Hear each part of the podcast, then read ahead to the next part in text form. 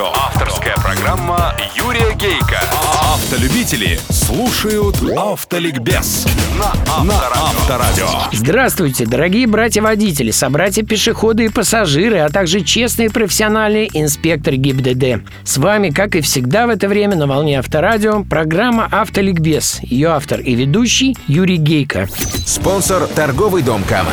Шины Виатти. 32 технологических преимущества для вашей уверенности на дороге. Подробности viatti.ru Автоликбез. Автоликбез. Сегодня в программе.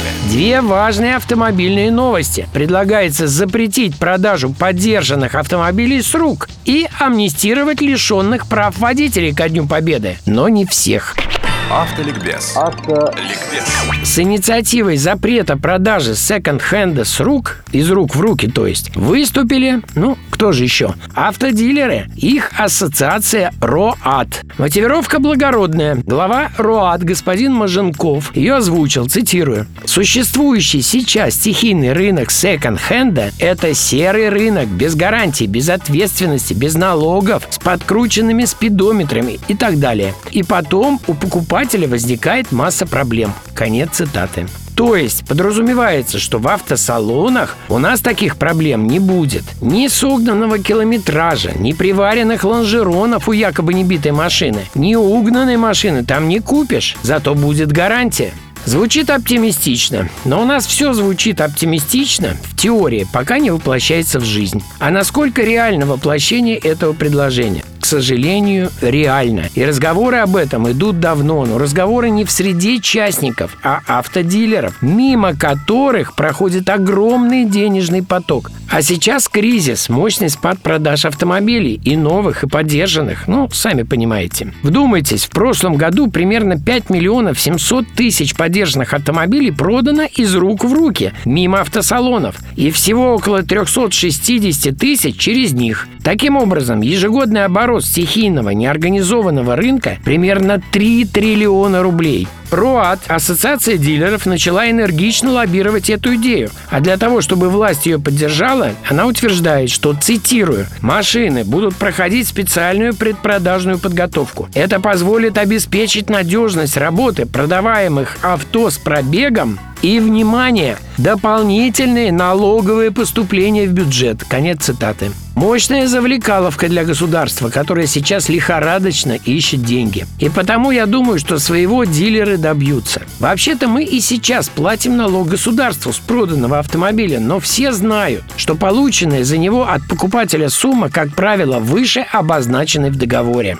Понятно, что цены на поддержанные автомобили, продаваемые через автосалоны для покупателей, возрастут. Вероятно, процентов на 15-20. Но это не значит, что они возрастут для продавцов секонд-хенда. Скорее всего, понизится. Честно говоря, наш российский вторичный авторынок насквозь криминальный. Там могут тебе впарить все, что угодно и раствориться в необъятных наших просторах. Идея направить его в официальное русло в чистом виде, честно говоря, хорошая. Давно пора. В этой связи я вспоминаю американские автоаукционы, которых видел множество. Как там все четко. Въезжает автомобиль, его винт считывается с лобового стекла и вся история автомобиля у покупателя и продавца на ладони. Пробег, все ДТП, ТО, ремонты, замена деталей и даже каждая царапина и оценка общего состояния автомобиля по стубальной шкале. Но им проще. Редкий американец будет ремонтировать свой автомобиль на коленке или у дяди Васи. А на всех сервисах компьютерный учет сделанного. К тому же в Штатах за сгон спидометра ответственность уголовная. В общем, подводя итог, скажу.